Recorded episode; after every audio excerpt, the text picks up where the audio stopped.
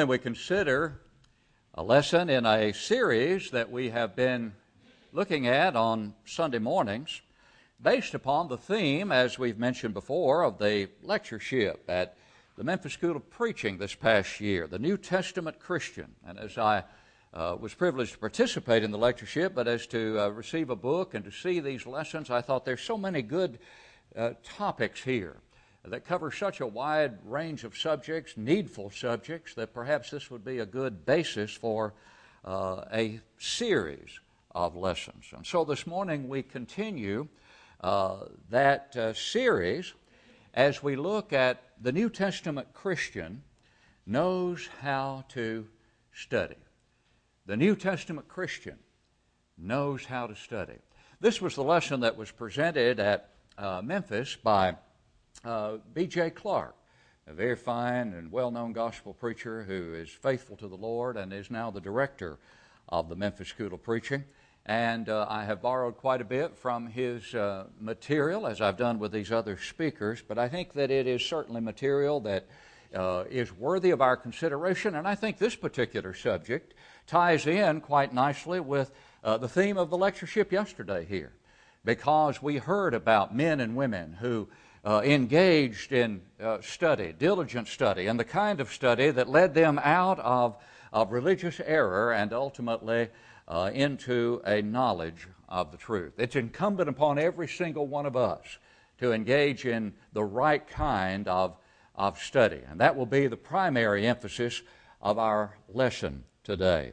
But as we begin, we begin with a text that is uh, very pertinent, obviously, to any consideration of how one should study.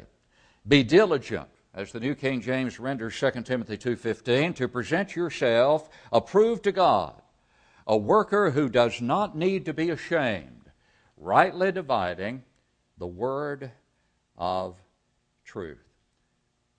Rightly dividing is our emphasis from this verse as we look at it. We'll come back to it with another emphasis a, a little bit later on. But rightly dividing literally is translated from, uh, from a word or words that means to cut straight. To cut straight. It's like uh, the idea of going down a road that is straight and without veering to one side or the other. You take that straight road right to the goal. To cut straight. It means to rightly deal uh, with a thing. And obviously, it's absolutely imperative that as we study the Word of God, as we approach that Word, that we do so uh, cutting straight, uh, so to speak. That is, rightly dividing. Uh, in other words, we must not mishandle the Word of God. You know, something was brought out in the lectureship yesterday about uh, a statement. I think it was Scott Harp, it was in his lesson talking about the, the first realization, really, among the people in that uh, time of the divisions between the covenants and, and the fact that you could not go to the old covenant, to the old law, for your authority under uh, the new law, that the two laws were just that two laws. And um, that was um, a problem then that is tragically still a problem today. And so, uh, many times when we think about rightly dividing, we think about making sure we understand the difference between the Old and the New Testament. But it goes far beyond that. It is a principle that applies to rightly dividing even within a verse of Scripture, obviously. Not just knowing the difference between the Old Law and the New, but not mishandling the Word in any way, shape, form, or fashion. Now, that leads to the primary question that I want us to consider today, and that is how should one approach the study of the Bible. I want us to look at some ways in which we should approach our study of the Word of God. And the application is primarily to those who, who are uh, claiming to be followers of God or are uh, followers of God, because uh, there are those, of course, uh, uh, for whom this lesson would have absolutely no application because they're not going to get anywhere near the Word of God. Uh, they're not going to approach it, period. So we are dealing, obviously, in this context with those who have some interest, at least, in approaching the study of the Bible, in approaching the study of the Word of God. How should we, how should we approach that study? First of all, we should approach it in faith. We should approach it with faith. faith in the inspiration of Scripture. That's really a, a, hermeneutical principle, a principle of Bible interpretation that, uh, that is vitally important. We have to have respect for the inspiration of, of the Bible and to realize that it is not simply the work of man, unaided or uninspired by God. Remember, the very familiar passage is uh, 2 Timothy 3 16 and 17. All Scripture is given by what? We've underlined, by inspiration of God, and is profitable for doctrine, for reproof, for correction, for instruction in righteousness, that the man of God may be what? Complete. That says it all, doesn't it? Thoroughly equipped for every, that says it all, every good work. Every good work. All Scripture is given by inspiration of God, equipped for every good work. By inspiration of God. By inspiration of God literally means God breathed. And when we look at the first chapter of Genesis, we are immediately reminded of the fact that this is a God breathed book. Because not only are we introduced to the name of God here, but God said appears 10 times in Genesis chapter 1. So in the beginning, Genesis 1 1, God created the heavens and the earth. But God said is there 10 times in that chapter. And then, time and time again, you have phrases like uh, the word of the Lord. The Lord said, the Lord spoke. Uh, Moses talked about the word of the Lord time and time again in the writings uh, in the Pentateuch. And I appreciate what Brother Clark, B.J. Clark, said in his, um, in his lecture. Uh, notice this statement. He said phrases such as the foregoing, that is, the, uh, the Lord uh, spoke by Moses, etc., phrases such as the foregoing appear approximately 700 times in the first five books of the Old Testament. Similar phrases appear over 400 times in the Old Testament books of history. All in all, it is claimed that such expressions as the Lord said, the Lord spake, and the word of the Lord came are found 3,808 times in the Old Testament. Well, that simply um, impresses us, or it should, with the fact that this book claims for itself inspiration. It claims to be God breathed. The, the phrase, as we noticed a moment ago, by the inspiration of God, uh, is a word that literally means God breathed. That God breathed into, by the Holy Spirit, these men who wrote the Scriptures the uh, very words that they were to, to use. They, he did not interfere with their personalities, he did not interfere uh, with their writing styles and so forth, but the process was guided verbally, verbally, and in a plenary or complete way. And so the book claims for itself to be uh, the Bible from God. Brother Clark also makes this statement if one man reveres the Bible as the Word of God, and another views it merely as a good book written by uninspired men, this certainly sets the stage for them to come to different understandings concerning their obligations to its teaching. Indeed, the fear of the Lord is the beginning of wisdom. Proverbs 1 and verse 7. And so the first point is that we need to approach the study of the Bible with faith in the inspiration of the Bible. Because the Bible not only claims for itself inspiration, it proves to the honest mind that it is truly like no other book that has ever been or ever shall be written, and that man alone, unaided by the Holy Spirit of God, could never have penned this book. Anyone who approaches it with that kind of faith and attitude will certainly come away thoroughly convicted that it is truly a book from God. But let's go further. How should one approach the study of the Bible? Not only by faith, but also with frequency, regularity. It should be our frequent companion. And there are passages that remind us of that, as in Psalm 119, 97. Oh, how I love your law. It is my meditation all the day, the psalmist wrote. All the day. It is my meditation all the day. I'm not a casual Bible reader. I don't get it off the shelf or off the coffee table and blow the dust off out of it periodically and uh, read a passage or two. It's my frequent uh, companion. And listen to this one. My eyes are awake through the night watches that I may meditate on your word. How much sleep have we ever lost? Because we're just so involved in Bible study that we can't even can't even sleep. Think of that statement from the psalmist here.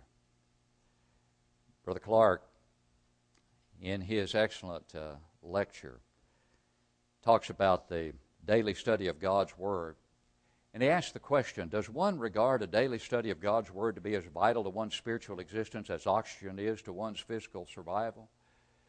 You know, I don't go through a day and almost, you know, finish the day and say, Oh, I, I forgot to breathe today.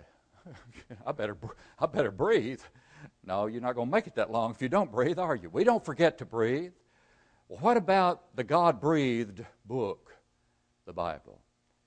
How frequent are we in our study of that word? Now, listen to this illustration. Brother Clark writes When it comes to reading the Bible, are we like William McPherson? Who is William McPherson? he asked. After a tragic explosion, Mr. McPherson found himself with no hands and no eyes. In his despair, he turned to the Word of God. However, he could not read Braille with artificial hands. He attempted to read the Braille with his lips, but the dynamite had exploded in his face and he had no feeling left in his lips. One day he tried to read the dots with his tongue and discovered that he could distinguish the moon system of dashes. Unfortunately, his tongue became sore and bled constantly. Sometimes he would stay up the entire night just to learn a single letter of the alphabet. Eventually, he mastered the entire alphabet and read the entire Bible with his tongue four times before his death. Brother Clark adds Surely those of us who do not face the same physical challenges can find time to read the Word of God more regularly. Indeed. You know, when we look at the return from captivity of God's people, and at the time that Nehemiah was in the land and the rebuilding of the walls of Jerusalem and the restoration of, of God's pattern in that particular time, we read that in Nehemiah 8 2 and 3, so Ezra brought the law before the assembly of men and women and all who could hear with understanding on the first day of the seventh month. Then he read from it in the open square that was in front of the water gate from morning until midday, before the men and women and those who could understand, and the ears of all the people were attentive to the book of the law. He read from morning until midday, before the men and women and those who could understand. And the ears of all the people were what? Were attentive to the book of the law. Reminds us of those uh, who were mentioned in Acts 17:11, doesn't it? The Bereans. These were more fair minded or noble, as the King James says, than those in Thessalonica, in that they received the word with all readiness and searched the Scriptures daily to find out whether these things were so. And you remember the very familiar words of the psalmist in Psalm 1 1 and 2 Blessed is the man who walks not in the counsel of the ungodly, nor stands in the path of sinners, nor sits in the seat of the scornful, but what? But his delight, his delight is in the law of the Lord, and in his law he what? Meditates every now and then. No, he meditates day and night. And what about this statement from the psalmist? I opened my mouth and panted, for I longed for your commandments. Now we open our mouths and we pant, don't we, for physical food. That yesterday, as Steve pointed out, was good stuff. and I opened my mouth time and time again and took it in. but what about this statement? And what about our attitude toward the Word of God. Approach it by faith, approach it with frequency, but also with focus. You know, it's one thing, and I've said this before, to be a daily Bible reader, to read a chapter a day, two chapters a day, uh, ten chapters a day, whatever. But there's a difference between uh, being a reader and being a student of the Word. Now let's go back to, uh, to that eighth chapter of Nehemiah and look over uh, a little later in the chapter at verse 8, beginning. So they read distinctly from the book in the law of God, and they gave the sense and helped them to understand the reading. And Nehemiah, who was the governor, Ezra the priest and scribe, and the Levites who taught the people, said to all the people, This day is holy to the Lord your God. Do not mourn nor weep. For all the people wept when they heard the words of the law. Do you think they were just hearing the words of the law? Or was it making an impression upon them? Were they focused on the word to the extent that when they heard it, they were deeply moved by what they heard and they wept when they heard the words of the law? They weren't just hearing words. They obviously, at this point in time, were focused. Now go back to Acts 17 11. Those Bereans, remember? They were more fair minded than those in Thessalonica in that they received the word with all readiness. And here's the key now we want to emphasize and searched, searched the scriptures daily to find out whether these things were so. Robertson A.T. Robertson says this idea of searched is to sift up and down, according to the original. Make careful and exact research, to sift up and down, to make careful and exact research. Now, that wasn't easy, as easy for the Bereans. They didn't have it in this form, did they? When they sifted up and down and looked at those, those Old Testament scriptures they had, they had to really sift. It took some effort. We have it beautifully bound in all sorts of colors and all sorts of ways uh, and all sizes of print so that it makes our sifting a lot easier for us if indeed we are searching. And again, back to the text with which we began. 2 Timothy 2:15. Be diligent to present yourself approved to God, a worker who does not need to be ashamed, rightly dividing the word of truth. Now, our emphasis earlier was on rightly dividing. Now we want to emphasize be diligent. And it means to hasten to do a thing. And now we want to emphasize the word worker. And that word worker in the text has as its basic meaning one who actually is working for hire under the direction of another and who is subject to the employer's inspection of his work. Now, think about how that pertains to us. Are we working under the direction of another? Yes, the Lord. Will we have an inspection of our work at some point in time? Oh, yes. When time is no more, our work is going to be inspected. And the source is the Word of God. We've got to focus on that, about which we will be examined and according to which we will be inspected. Look at a comparison between Ephesians 5:18 and Colossians 3:16. Ephesians 5:18 says, "And do not be drunk with wine in which is dissipation, but be filled with the Spirit." Colossians 3:16, a parallel text says, "Let the word of Christ dwell in you richly in all wisdom." So the admonition in Ephesians 5:18, Paul words it this way: Don't be drunk with wine, be filled with the Spirit. The parallel passage, he words it this way in Colossians 3:16, "Let the word of Christ dwell in you richly." How is it that we're to be filled with the Spirit? By letting the word of Christ dwell in us richly. One cannot be filled with the word though without what? Without focusing on the word. You can't fill yourself with the Word unless you are willing to focus on the Word. And so, faith and frequency and focus. But finally, follow through. We've got to make application. It's not just enough to focus. but we've got to then put into practice what we have focused on. Isn't that what Revelation 1 and verse 3 reminds us in the Revelation letter? Blessed is he who reads and those who hear the words of this prophecy and what? And keep, keep, there's the key, keep those things which are written in it. Now go back to Nehemiah 8 with me again. In Nehemiah 8, as they were examining the, the law of God that they had, uh, had uh, not examined nearly enough, obviously, they found written in the law which the Lord had commanded by Moses that the children of Israel should dwell in booths during the feast of the seventh month. That's the Feast of Tabernacles. Now, go on with me in verse 15.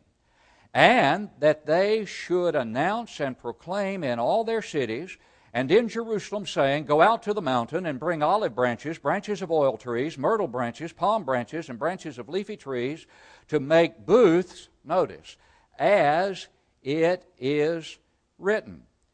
Then verses 16 and 17. Then the people went out and brought them and made themselves booths, each one on the roof of his house, or in their courtyards, or in the courts of the house of God, and in the open square of the water gate, and in the open square of the gate of Ephraim. So the whole assembly of those who had returned from the captivity made booths and sat under the booths. And listen to this. For since the days of Joshua the son of Nun, until that day, the children of Israel had not done so. They had forgotten the pattern. We talked about the pattern yesterday in the lectureship, the pattern of the New Testament. They had a pattern in the Old Covenant too, didn't they? And the Feast of Tabernacles was a part of that pattern. Tenth day of the seventh month. They had forgotten it. They hadn't practiced it since the days of Joshua. And now look at the result of restoring that. Restoring and there was great gladness. There was great gladness. Very great gladness. Now, the Feast of Tabernacles has as its beginning the law, going back to uh, Leviticus chapter 23. Well, how did they, uh, how did they reason about that? How did they reason about the Feast of Tabernacles? We haven't done this. We haven't done this since, since Joshua's day. Our parents didn't do it. Our grandparents didn't do it. Why should we do it? Because God said do it. They didn't base their practice on what their parents had failed to do or had done. They didn't base it upon what their grandparents had done. They went all the way back to God's Word and said, This is what the law said, and we haven't done it. We've got to restore it. And could they do that? Of course they could, by simply following what the law said. The principle, obviously, is the principle we studied yesterday so effectively with these men who came. That principle being there has been a restoration of the New Testament pattern. And as those in that restoration movement began to see the departure that had taken place, it was a journey. And it was a difficult one because, as Ron pointed out in class this morning, they were deeply entrenched by their environment, a long standing practice, and, and it was a struggle. But thanks be to God, there were brave men and women who were under, willing to undergo that struggle and to realize just what these people in Nehemiah's day realized. We've got to get back to what God said do. Not everyone will follow through. Remember Luke 8, the parable of the sower in Luke's account, verses 13 and 14. But the ones on the rock are those who, when they hear, receive the word with joy, and those who have no uh, root, who believe for a while, and in time of temptation fall away. Now, the ones that fell among the thorns are those who, when they have heard, go out and are choked with cares, riches, and pleasures of life, and bring no fruit to maturity. And that's tragic. Brother Clark included this excellent quote in his lecture. Someone has noted men will wrangle for religion, write for it, fight for it, die for it, anything but live for it. And that is the case, isn't it? But what did James say about it? but be doers of the word and not hearers only, deceiving yourselves. How should one approach the study of the Bible? With faith in its inspiration, with frequency, meditating day and night, and focusing as we do upon its teaching, but most importantly, we must follow through. Follow through. Yes, we must. Uh, we must believe. John eight twenty four. Unless you believe that I am He, you will die in your sins. We must repent of our sins, however. Belief alone doesn't save. And those who claim belief alone do, uh, does save have not followed through. They have not approached the study of the Scripture as they should. And they have not applied these principles that we briefly touched upon today, and therefore they stop with belief and contend for faith only, tragically, when the Lord, who said, Believe that I am He, also said, Repent or perish. Luke 13, 3, and again at verse 5. And He said, Confess me before men, and I'll confess you before the Father, who is in heaven. And yes, He said, He who believes and is baptized will be saved. There are those who will tell you that's not necessary at all. There are those who try to tell this brother to whom Steve referred that's not necessary in effect. They were hesitant to baptize him according to the teaching of the Scripture, and then he found a gospel preacher who was willing to do it. Why? Because the gospel includes baptism for the remission of sins. And then the follow through is to be faithful even unto death. Where are you this morning, and what is your attitude toward the Bible? Have you studied it with an attitude of faith in its inspiration? with frequency and with the kind of focus that has led you to follow through? Oh, there are a great many here who have and who are faithful and need no need no change at all to be made except to keep on growing as we're all seeking to grow in the grace and the knowledge of our Lord Jesus Christ. But you may be here as one who has not obeyed the gospel following these simple but absolutely essential steps believe, repent, confess, and be baptized, and then remain faithful. There may be some here who have not remained faithful as you should have, even after believing, repenting, confessing, and being baptized. And if that's your situation, we plead with you to come home in repentance, in confession of sin, in a way that will allow us to pray with you and for you to restore your influence, your example, and your precious soul to God. Will you come as we stand to sing?